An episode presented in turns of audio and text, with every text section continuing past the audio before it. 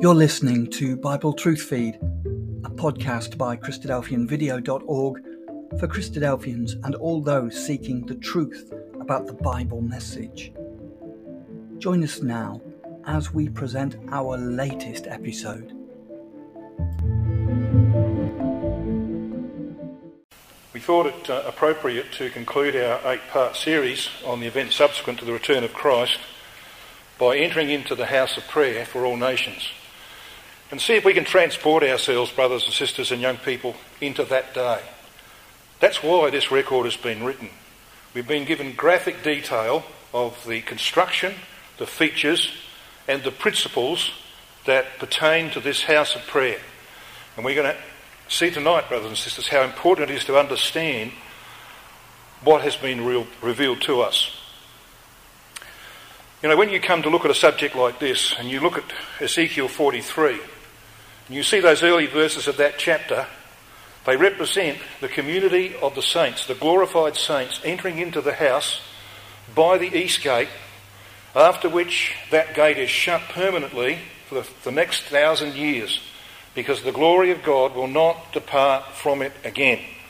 Which also implies that our Lord Jesus Christ, once he has entered that house, seeing he is the epitome of that glory, that he himself will not depart from that building for a thousand years. He will send forth his saints into all the earth to do the work that has to be done. But he himself, the glory of our God, will remain in that place. He's not leaving it, brothers and sisters. Unlike, of course, monarchs of our time. And so we have here a vision of glory that we need to appreciate for what it's worth. You know, when you read those verses, verse 2 and 3, you're getting a picture of the multitudinous Christ in glory.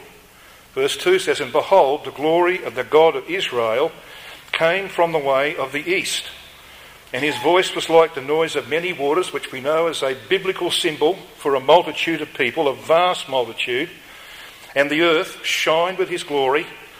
And it was according to the appearance of the vision which I saw, even according to the vision that I saw when I came to destroy the city. Now he's talking here about chapter 9, 10, and 11 because, of course, he had seen that wonderful vision in Ezekiel chapter 1 of the cherubim, which through their work brings about the establishment of the kingdom of God because at the end of that chapter you've got a throne with a rainbow above it, so the storms are gone, all the wars are over, the kingdom's been established.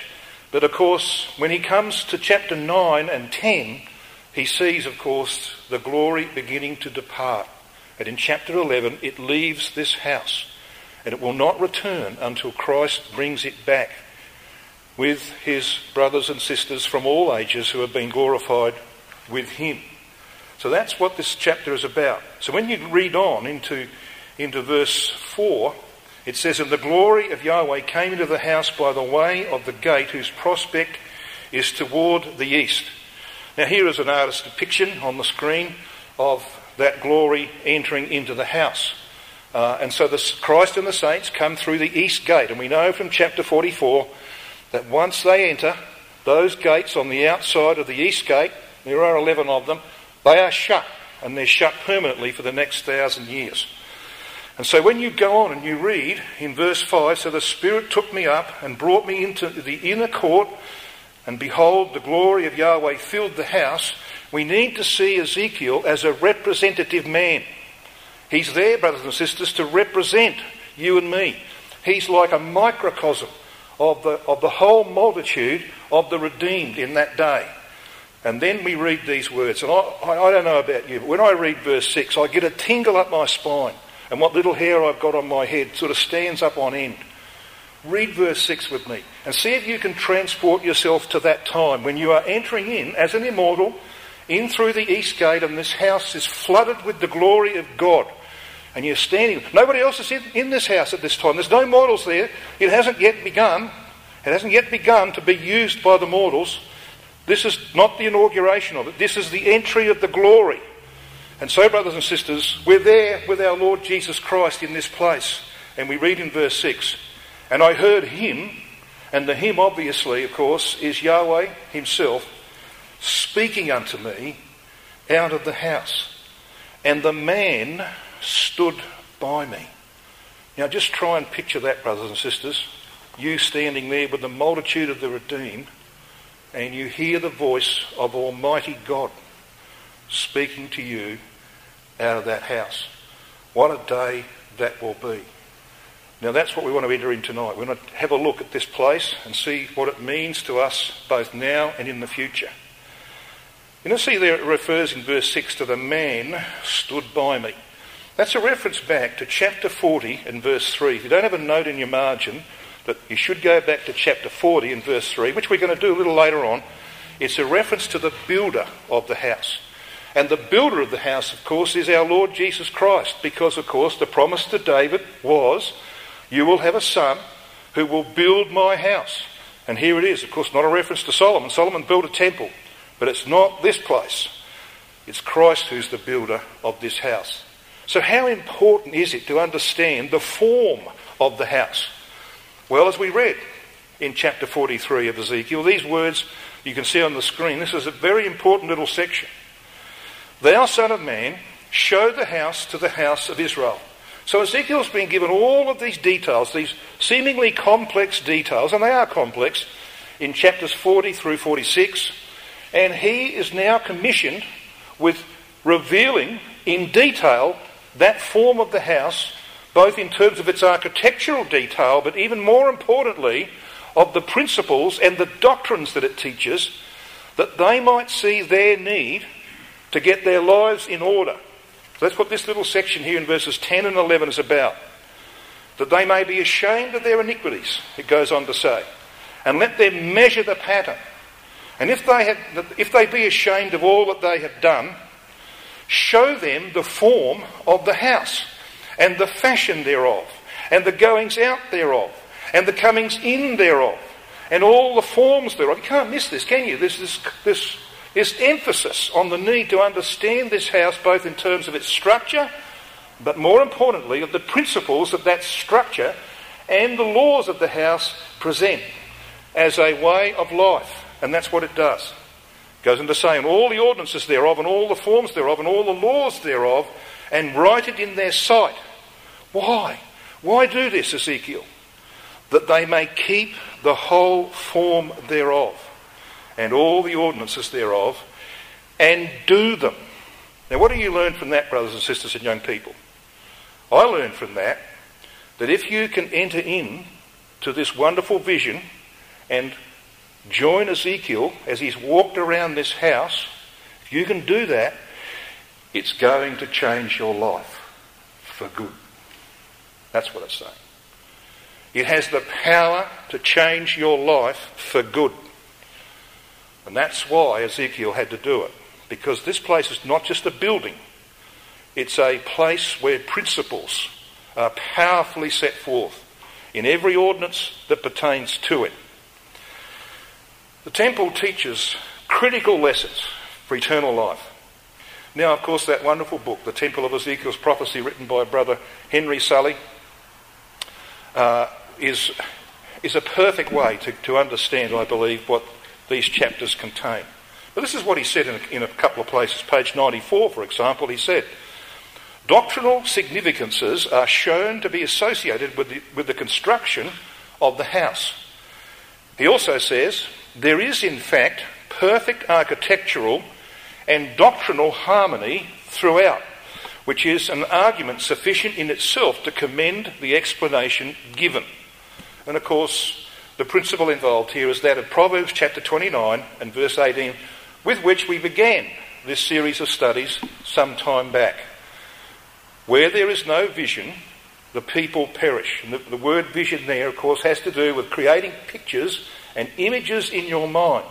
And that's what this detail is given for, that we might carefully examine it and build this picture in our mind and walk around the house with Ezekiel who's walking beside the builder of the house, the man of chapter 40 and verse 3. There's another important junction in the next chapter, Ezekiel chapter 44 and verse 5. So if it wasn't sufficient to understand that what I just said is important, look at this verse, Ezekiel 44 verse 5. Son of man, mark well and behold with thine eyes and hear with thine ears. So here he is, he's, a representative man, he's there to represent you and me, and he's told to look carefully and to listen carefully. All that I say unto thee concerning all the ordinances of the house of the Lord and all the law thereof. And mark well the entering in of the house with every going forth of the sanctuary. So there's something very important about these things. That's what we're being told. And Brother Sulley says this on page 11 of his book. The non observance of the injunction by the authors of many absurd drawings probably explains their failure. Not even the most careful students of the subject seem hitherto to have grasped its meaning. Then we often say, don't we, that Brother Thomas was uh, raised up by God, so to speak, and used by God to recover the truth in the latter days. Well, I think Henry Sulley might have been in a similar position in relation to the Temple of Ezekiel's prophecy. He was an architect by trade, he was also a Hebrew student. And you really do need to understand Hebrew to dig down under the, under the surface of what we have here in these chapters. He also said this the uniqueness of his work on the temple. Some have done good service in critical and scholastic emendation of the text, and you need to do that. We'll have a bit of a, an example of that tonight. But no one has produced a drawing which can be said even to pretend to find a reasonable place for all the features mentioned in the prophecy. In every case, some important element is missing. This then is the writer's aim. Whether that object is accomplished, events will decide. So far, however, as the writer can see, this exposition does find a reasonable place for everything mentioned by Ezekiel. Now, I've been astonished of late, brothers and sisters, as I get around, of the growth, the seeming growth of the small temple theories, and there are many of them. The small temple theories are on the rise. In certain places, it's almost endemic. Now, that really means, of course, that I don't think these people could possibly have given much time to reading through Brother Sulley's work or their own particular study because it is ridiculous. This simply cannot be a small rectangular building, as many would suggest. I want to just talk about that tonight and perhaps put some defence uh, uh, on Brother Sulley's work. And the first thing we need to do is to establish the measuring tools that Ezekiel used, or at least he saw the man, the builder of the house, use. Come back to chapter 40 of Ezekiel. This is where it all begins. I want you to notice the language of the early verses of chapter 40. Verse 2. He was in, in the visions of Elohim. So let's see what that means. That's actually a rep- repetition of chapter 1, isn't it? Uh, in chapter 1, when we saw the, uh, uh, the cherubim, he was in the visions of mighty ones. So this is about the community of the saints in glory.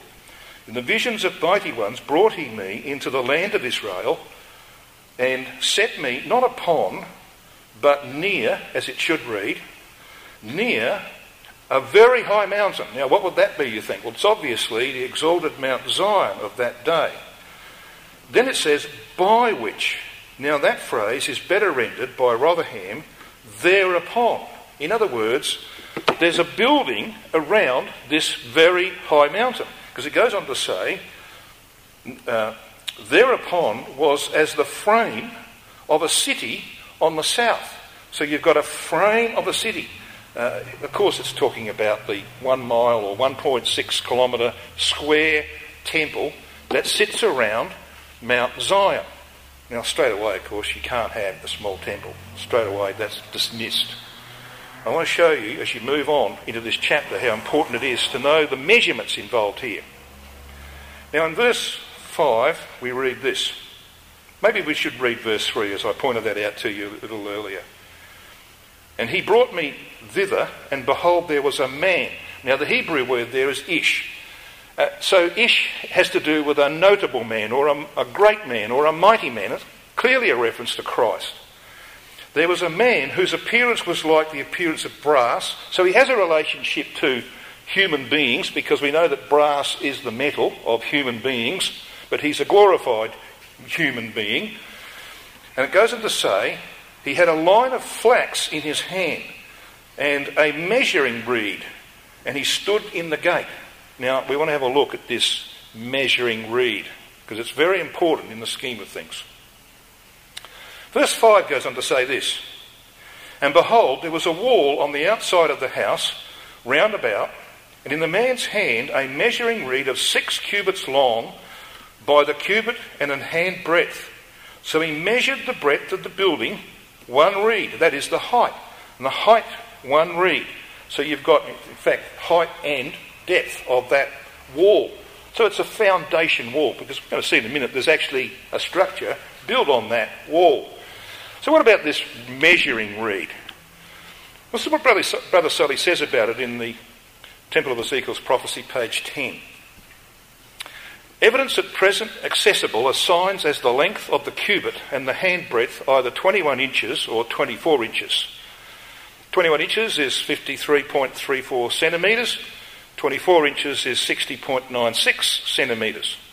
A reed is therefore either 10.5 feet or 320 centimetres, or 12 feet, 365.76 centimetres. So you get a bit of a feel for that, you know, 12 feet in, in the old language, so I'm about six foot tall, double me, and you've got 12 feet.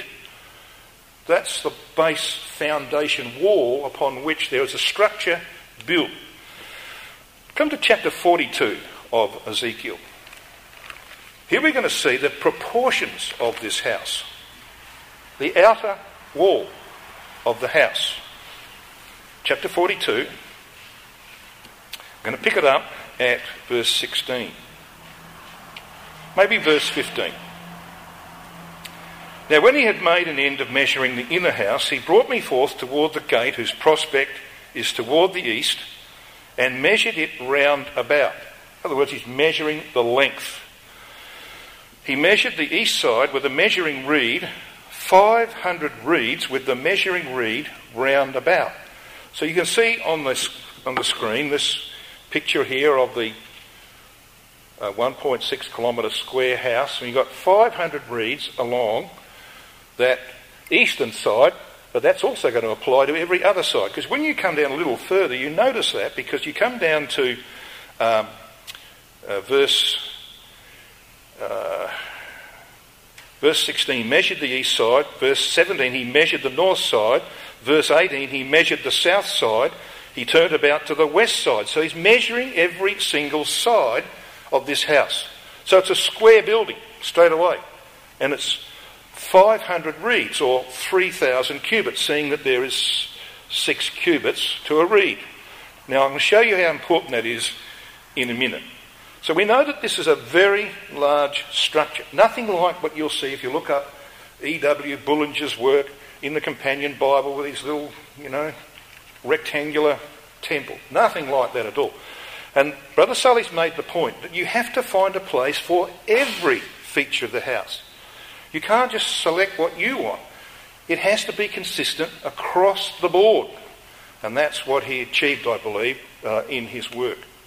So here we've got that measuring of the 500 reeds of the sides. So the length of the wall, 500 reeds long, using the 21 inch cubit, that would be 5,250 feet or 9.94 of a, of a mile, or 1600 metres, 1.6 kilometres. Using the 24 inch cubit, that is a cubit and a hand breadth, you've got 6,000 feet or uh, 1828 metres. So we'll have to wait and see the exact measurement, but it's got to be either one of those two. Each wall has a structure upon it, at least 43 cubits, that is 26 metres high, which you know from chapter 40, verses 6 to 16.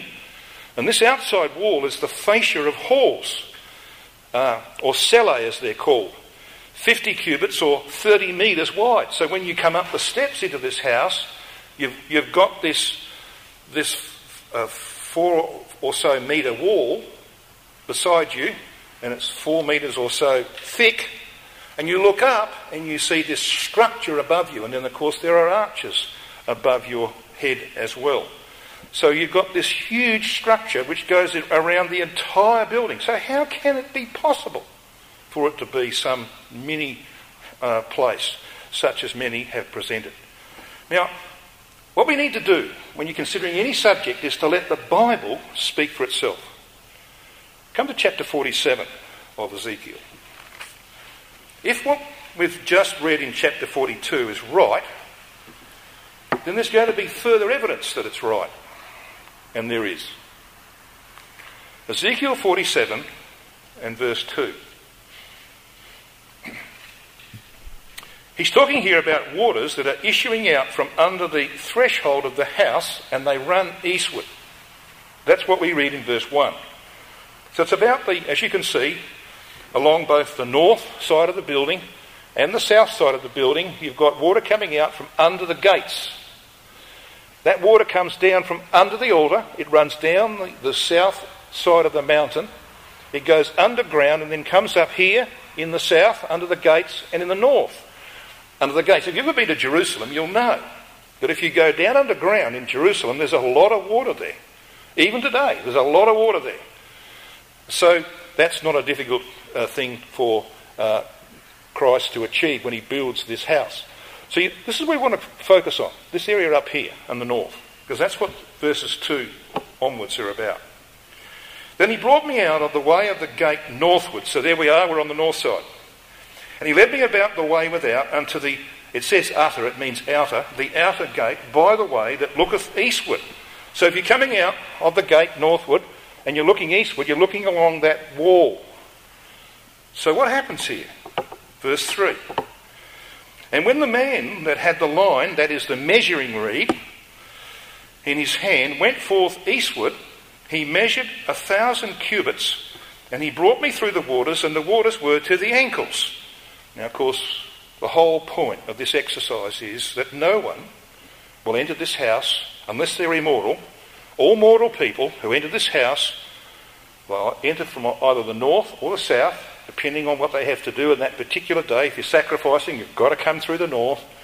If you're offering other gifts and coming up from the south, and you've already made your sacrifice on a previous occasion, you can come through the south gate. And of course, the law of the house is that if you come in either gate, You've got to go the opposite way. So if you come in the north, you've got to go out the south.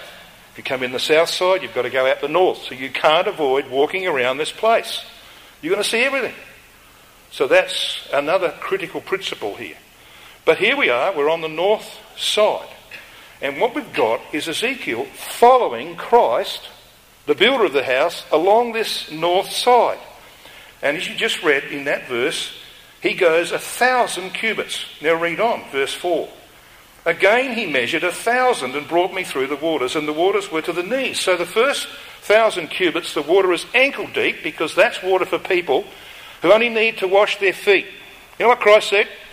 If you've been washed, that is, if you've been baptized, you only have to need to wash the dust off your feet or off your walk. So here's mortals coming to worship, they've got to wash their feet. But there are others, like the priests, the Levites, who will be making the sacrifices or taking the sacrifice and making the sacrifice on the north side, they're going to need to wash a bit more. So you've got water to the knees. But then you go a bit further on, and what have you got? Verse 4 goes on to say in the second sentence Again he measured a, a thousand and brought me through the waters, and the waters were to the loins. In other words, this is deep enough to be baptized in. So there's provision made along that north side for every need of the mortal worshippers. So why am I here? Well, just watch what happens here on the north. Because what happens here on the north is you've got a measuring. And Ezekiel is following Christ. So there's a thousand cubits, and another thousand cubits, and then another thousand cubits. How many is that? Well, that's 3,000, isn't it?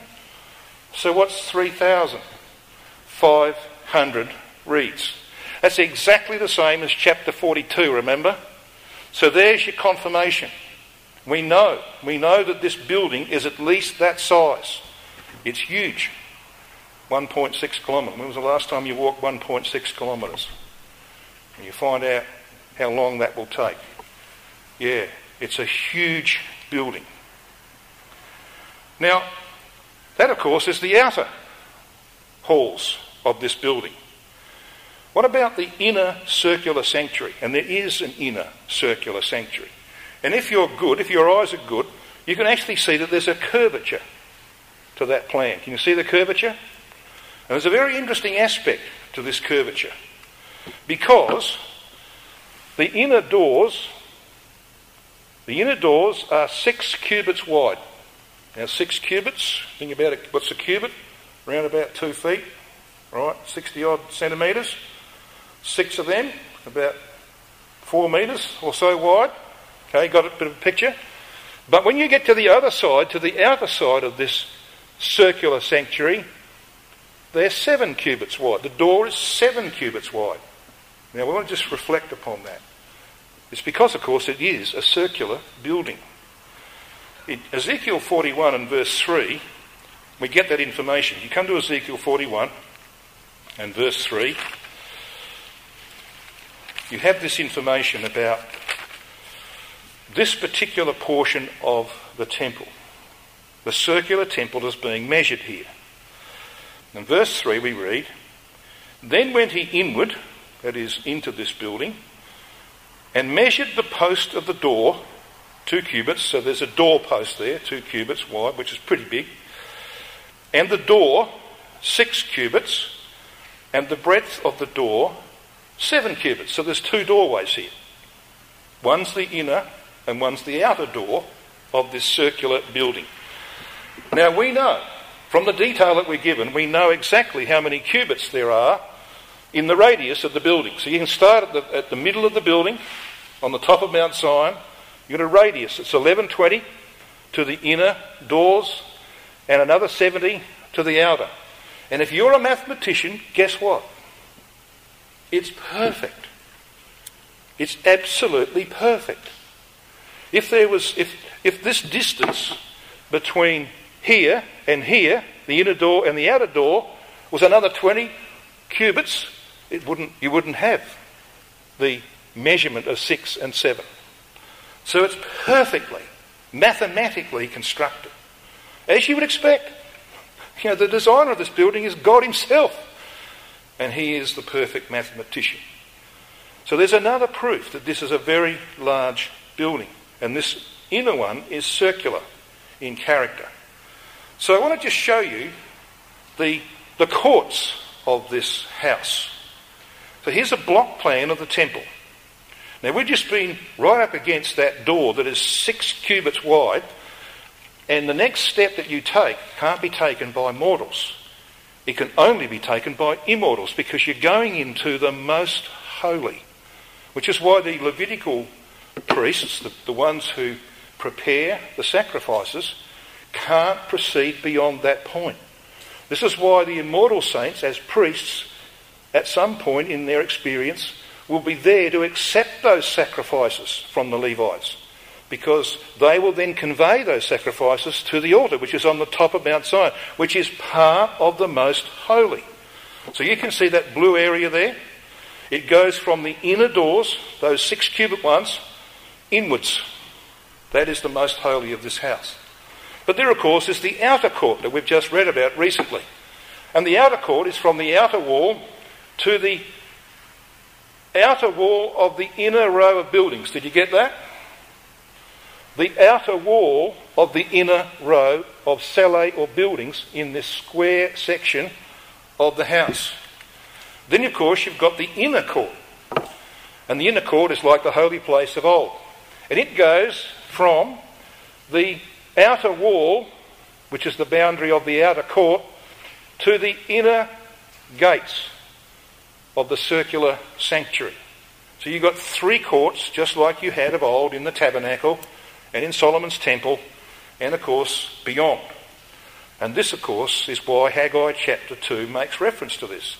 The glory of this house, this latter house, will be greater than the glory of all those that preceded it in many, many ways. So it's, it's important to have a, a concept in your mind of these wonderful things that pertain uh, to this house.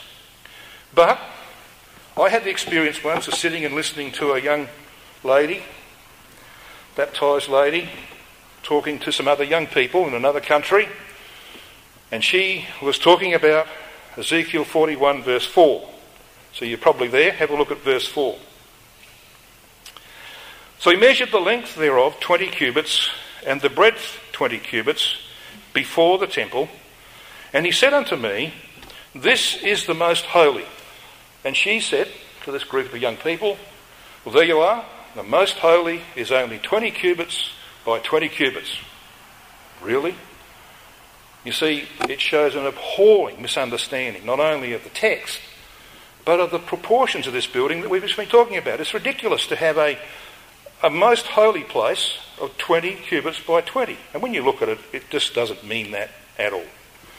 When it talks about the length here, that is of the inside rooms, in that circular structure, you've got inside rooms, and there are three levels to that building. So it's huge. It's called the Chamber of the Singers. It's going to have a vast multitude, an innumerable multitude of people crowding in there from time to time, singing praises to Yahweh, and it's got to be big because they will be a vast multitude. So here you've got this length that is of the inside rooms from rib to rib. That is, there is ribbed arches above in, in the ceiling of this building. 20 uh, cubits, 3 by 20, across that entire celle or hall. When it talks about breadth here, it's not talking about breadth that is horizontally, a lineal measurement. It's talking about height. How do we know that? Well, we're told, we're told in the record that the breadth of this floor area is only 16 cubits wide. Just not 20. So you've got to see what the text is actually saying.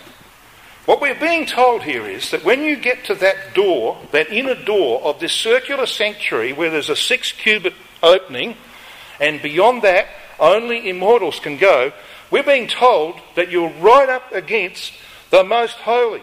This is the most holy. So when you go a little bit further into this, this is a this drawing by the way is not to scale, it comes out of the margin of the Bible.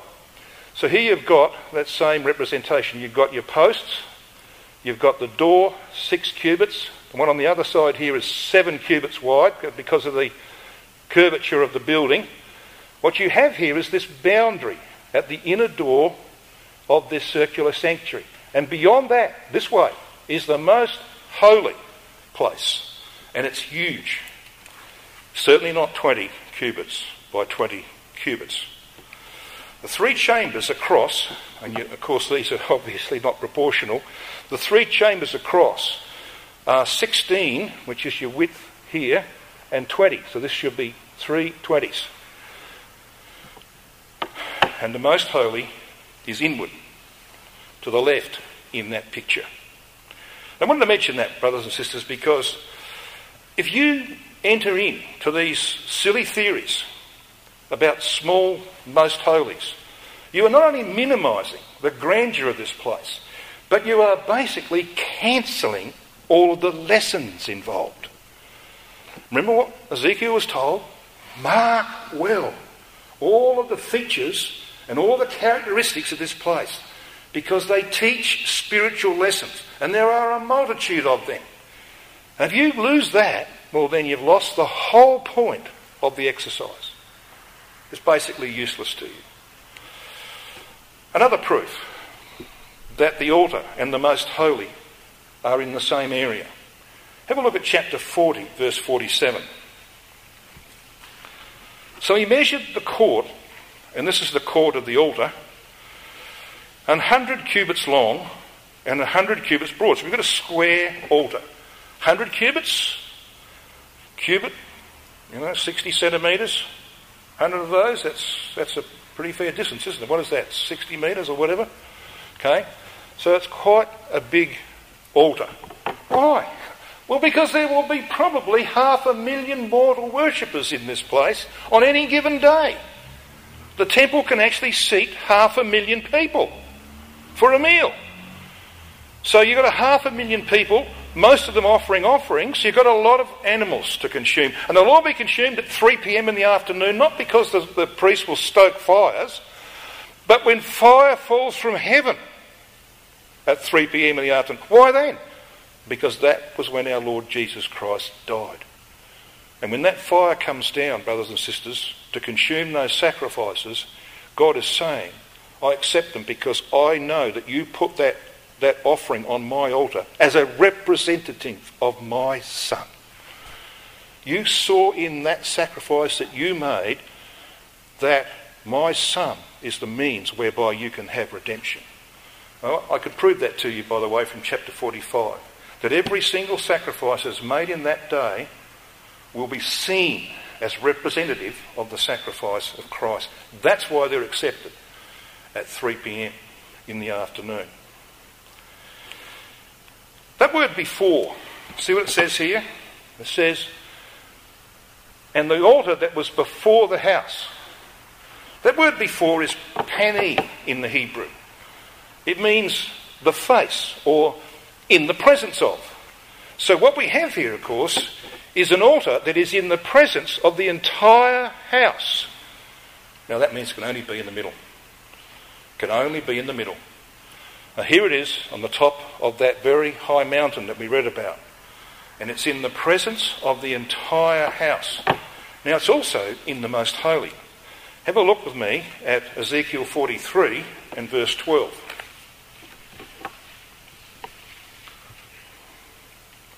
This is the law of the house. Upon the top of the mountain, notice again, we're on the top of the mountain, the whole limit thereof, round about, that's the language of being in the middle of something, isn't it? Round about, shall be most holy. Behold, this is the law of the house. Now, that little phrase there, the most holy, the two Hebrew words that are used are Kodesh, Kodeshim. When you've got an im on the end of a Hebrew word, it's plural. It means holiness of holinesses. In other words, the most holy. You can't get any more holy than that. So the altar, which is then described from verse 13 down to verse 17 in great detail, the altar is in the most holy. Now that's a difference, isn't it? That's quite a big difference from what existed under the temple and the tabernacle of old. And there are good reasons for that, of course. We won't go into those now. I'm going to take you now, brothers and sisters, in our concluding remarks on this subject. I'm going to take you to Ezekiel chapter 46. But before I do that, I want to show you something important about Ezekiel being a representative man. I want you to come back to chapter 43 again, briefly, because the altar is described, as I said, from verses 13 uh, to 17. But then we read about Ezekiel and his duties of the future. Let's read uh, verse 18. And he said unto me, Son of man, thus saith Adonai Yahweh, These are the ordinances of the altar in the day when they shall make it, to offer burnt offerings thereon, and to sprinkle blood thereon. And thou shalt give to the priests, the Levites, that be of the seed of Zadok. Now, these are the immortal priests, and many of you will know that the reference there is to chapter 44 and verse 15. Because if you go to chapter 44, verse 15, over the page, you will see that that's, that uh, verse starts with the word but. What precedes it are ordinances that pertain to the mortal Levites in the temple. What follows it from verse 17 onwards is also, again, reference to the laws that pertain to the mortal Levitical order of that day. Verses 15 and 16 are different. They're in parenthesis in the Hebrew, and that's why it begins with the word but. It presents a different order of priests. And those priests are called the sons of Zadok, or the sons of righteousness, as Zadok means. And so here we've got that order of priests being referred to in chapter 43 and verse, and verse 19. But I want you to notice one word in that verse. It, in fact, is the second word of that verse. It's the word thou. Now, you will be aware, perhaps, brothers and sisters and young people, that the translators of 1611 did us a service, a very good service. For the most part, it's not perfect, but it's nearly perfect. For the most part, when they used the T words, like thee, thee, and thou, in the language of both Hebrew and Greek, it was in the singular. When they used the Y words, ye, you, your, it was almost always in the plural. Now, I can give you many cases where I can show you that that, that works. You recall the time in Luke 22 when, when Peter and others of the disciples were saying, Lord, we will never forsake you. And he turned to his disciples, there was all 12 of them there, and he says, Satan hath desired to sift you, that's what it says in the King James, quite correct. Satan hath desired to sift you as wheat. But then he turns to Peter and he looks Peter in the eyes and he says, But I have prayed for thee. They got it right. The you was plural, the thee was singular. Because it was Peter, of course, who went out and shamefully repudiated his Lord. You see the point of that? So, what the point I'm making is this this is a personal message for Ezekiel. But Ezekiel is a representative man. He's there to represent you and me. So you've got a problem with sacrifice, you better read this carefully. I know people do have a problem with sacrifice. I might have a problem with sacrifice as a mortal, but I don't think I'll have too much problem as an, immortal. I don't have the same feelings and sensitivities perhaps as you might have now. I faint at the sight of blood, so that's not a good thing. Now, follow me. This is well worth highlighting in your Bible. Verse 19, the second word is thou. Verse 20, the second word is thou. At the end of verse 20, and thou shalt cleanse and purge it. Verse 21 begins with the word thou. Verse 22, in the second line, on the second day, thou shalt offer a kid. Verse 23, and thou hast made an end of cleansing, thou shalt offer a young bullock. Verse 24, and thou shalt offer them before Yahweh. Verse 25, seven days shalt thou prepare every day a goat for an offering. Get the point? Ezekiel would not have missed it. He knew he would have a priestly role in the kingdom. He would be a king priest. And he's there to represent you and me, which is why chapter 46 is so important. So come to chapter 46 and verse 1.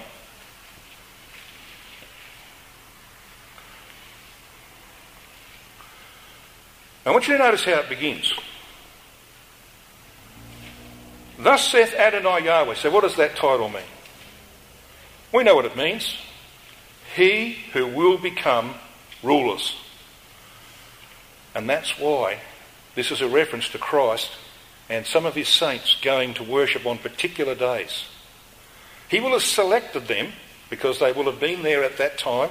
They will have shared with him a meal in the east court of that house. In a moment, we'll point that out. And he will have selected certain of his saints to be his priests for that particular day. So, what days are they? Well, let's read. It says in verse 1 of chapter 46 Thus saith Adonai Yahweh, the gate of the inner court that looketh toward the east. Stop, let's get this right. What are we talking about here? The gate of the inner court. I'm going to put an arrow there pointing to it. The inner court begins, as you know, it begins. You see that little these dotted lines here? That's the porch. The inner court begins on the outer wall of the inner row of cella. So you see the dotted lines up here? That's the beginning of the inner court. So when we read in that verse, the gate of the inner court that looketh toward the east, is talking about the entrance from this place as you cross over 100 cubits to the circular sanctuary, this area here, right, it's talking about the area being shut off by a gate. There's a door. And that door is shut for certain periods. See what it says here? It shall be shut the six working days, but on the Sabbath it shall be opened. And in the day of the new moon it shall be opened. So these are special occasions. There's the Sabbath, which of course occurs about four times a month, and there's the new moon, which occurs 12 times a year. So they're the days that we're talking about. Verse 2 And the prince shall enter by the way of the porch of that gate. So hang on, let's get this right. The way of the porch of that gate. So these dotted lines here along that, the outer wall of the inner row of cella. You got that? Now, I know it's complicated, but if you focus, you'll get it. See that? Those dotted lines? That's the porch. So, what happens in that porch? Well, let's read on. It says, The prince shall enter by the way of the porch of that gate without, so he's on the outside for the time being, and shall stand by the post of the gate, and the priests read the selected immortal priests, the saints, for that day. The priest shall prepare his burnt offering and his peace offerings. So Christ will continue to make sacrifice throughout the kingdom age. To remind everyone that even he is there because of his own work. He was able to overcome and he was raised from the dead because of perfect obedience. Had he not been perfectly obedient, he wouldn't be there and neither would you or I. So he's going to remind everyone. That's why he keeps the wounds in his hands and, and feet and side. To show everyone that he is there because of his own work, his sacrifice, which he made for all men. He's a beneficiary of his own work. He's going to continue to make sacrifice. And the day will come, brothers and sisters, when you and I will be invited, sometime in that thousand years. There's a lot of us, if we're going to be there, there'll be a lot of us. He's going to look at you across the table and say, It's your day. It's a bit like Zacharias, very old man, his day came. The day came when he would go in to offer incense. And the day will come when we will do our part as Christ's priests on this occasion, on a Sabbath or a new moon. Let's read on here. Because what we read is this. And he shall worship at the threshold of the gate. So the threshold of the gate is exactly where you see that red arrow pointing.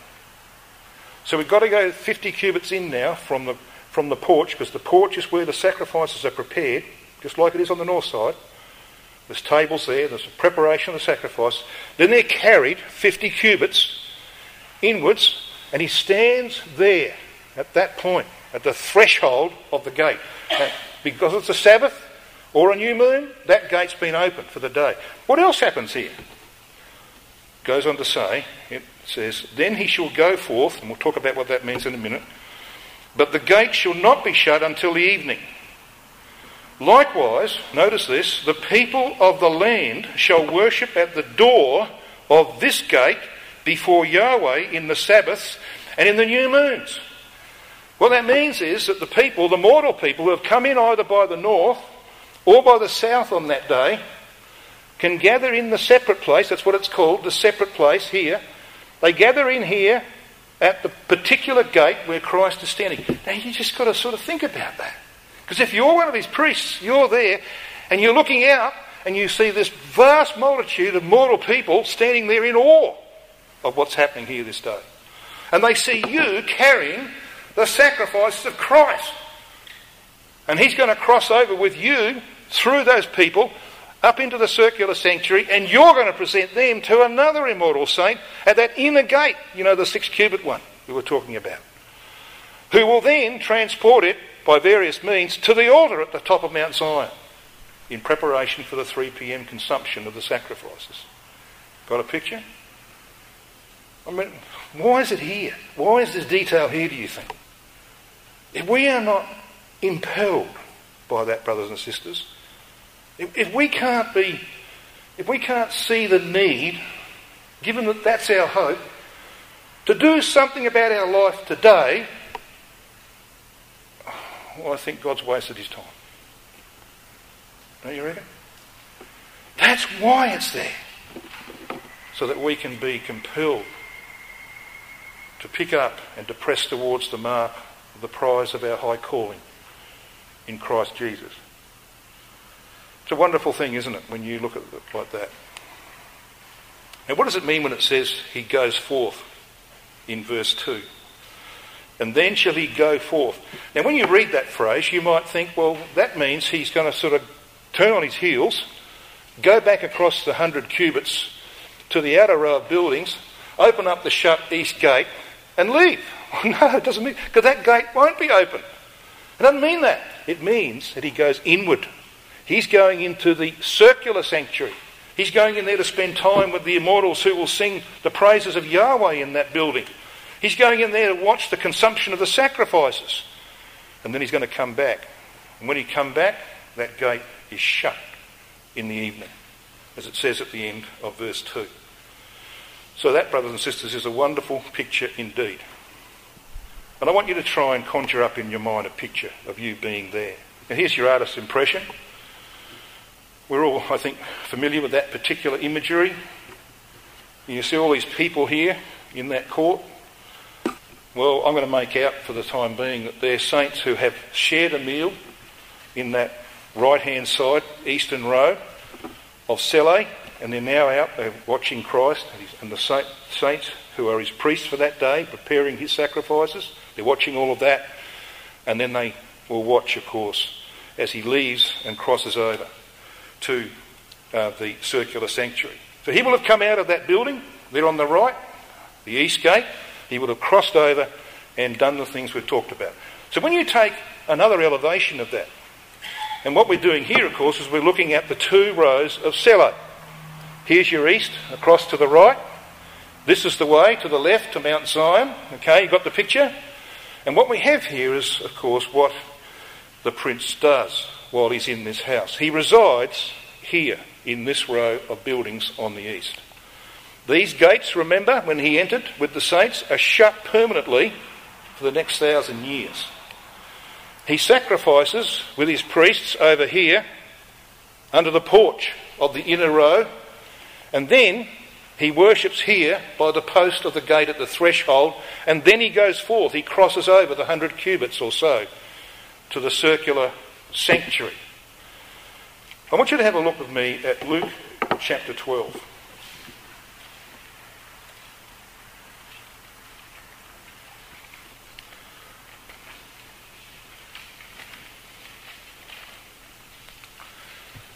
Verse 35. A need for preparation, because that day is coming. Let your loins be girded about and your lights burning. And ye yourselves, like men that wait for their Lord when he will return from the wedding, that when he cometh and knocketh, they may open unto him immediately. Blessed are those servants whom the Lord, when he cometh, shall find watching. Verily I say unto you that he shall gird himself and make them to sit down to meat or food, and will come forth and serve them. Really? Have you ever imagined that, brothers and sisters? That you are there on that particular day in these eastern courts, over in this building here. All right, you're there. There's three levels, and Christ is going to come around at some point and he's going to serve you. Really? This is the King of Kings and Lord of Lords. But you know what he said, didn't he? He said, He that is greatest among you shall be your servant. And there's a lesson in that, isn't there? He that is greatest among you shall be your servant, and he will continue to serve. That is a wonderful picture. And it's all going to happen, brothers and sisters, in that building there. That's why it's so important to have the picture. That's why it's so important to walk around this house with Ezekiel. And I would commend to you some work, some preparation in terms of study on Ezekiel chapters 40 to 48, in fact, but particularly chapters 40 to 44. So, brothers and sisters, that's the prospect before us. Now, I want to conclude by taking you to Psalm 116.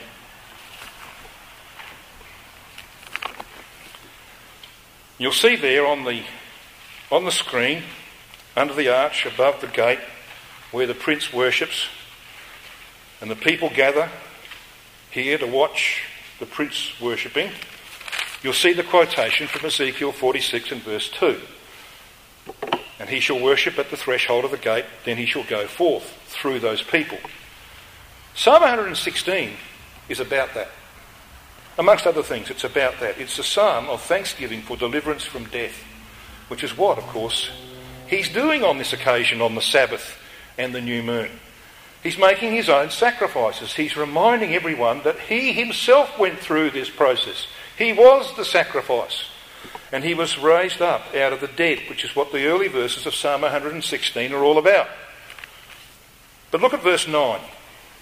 He's been raised, He's been glorified. And so in verse 9 he says, and this of course is a messianic psalm, we know that. It's quoted in 2nd of Corinthians chapter 4 and verse 13 by Paul in relation to Christ's sacrifice. So we know it's a messianic psalm. He says in verse 9, I will walk penny in the face of Yahweh in the lands, plural word in the Hebrew, in the lands of the living. And what he means by the lands of the living is in the company of immortal people. That's what he means. He said in verse 10, I believe, therefore have I spoken. I was greatly afflicted. And he talks about his afflictions. Then look at verses 12 to 15. What shall I render unto Yahweh for all his benefits toward me? I will take the cup of salvation. That's what Luke 22 is about. I will not drink henceforth of the fruit of the vine until that day I drink it new with you in my Father's kingdom. I will take the cup of salvation and call upon the name of Yahweh. Now, where's he going to do this? Verse 14. I will pay my vows unto Yahweh. Now, we need to pause there because you see, we would have said that he's already paid his vows, hadn't he? No. He will not be content, brothers and sisters, until sin and death have been absolutely eradicated from the earth. He still has some paying to do. I will pay my vows. Now, where's he going to do that? Verse 14 I will pay my vows unto Yahweh now in the presence of all his people. Precious in the sight of Yahweh is the death of his saints. Now that sounds like that your death and my death is precious. Well, there's a sense in which our deaths are precious because we're put in what's called memorial graves. But that's not what that verse is about. It should be rendered as other literal translations, like Young's and Rotherham, precious in the sight of Yahweh is the death for his saints. It's about the death of Christ. It's precious to Yahweh. Okay? You and I die, it's incidental, we're like grass of the earth. But that death was particularly important. And that's what's being celebrated here on the days that Christ makes his own sacrifices. But go down a bit further to verses 17 to 19 of this psalm. I will offer to thee the sacrifice of thanksgiving, the most important sacrifice you can make, by the way, and will call upon the name of Yahweh. I will pay my vows unto Yahweh now in the presence of all his people. So we're back with what we read in verse 14. But then we've got a very important verse. Where? Where, Lord? Where will this happen? In the courts of Yahweh's house, in the midst of thee, O Jerusalem. Praise ye Yahweh. Yeah, just like we've been saying in Ezekiel 46. Our Lord said in the Apocalypse, brothers and sisters, Him that overcometh will I make a pillar in the temple of my God, and he shall go no more out. What a day that will be.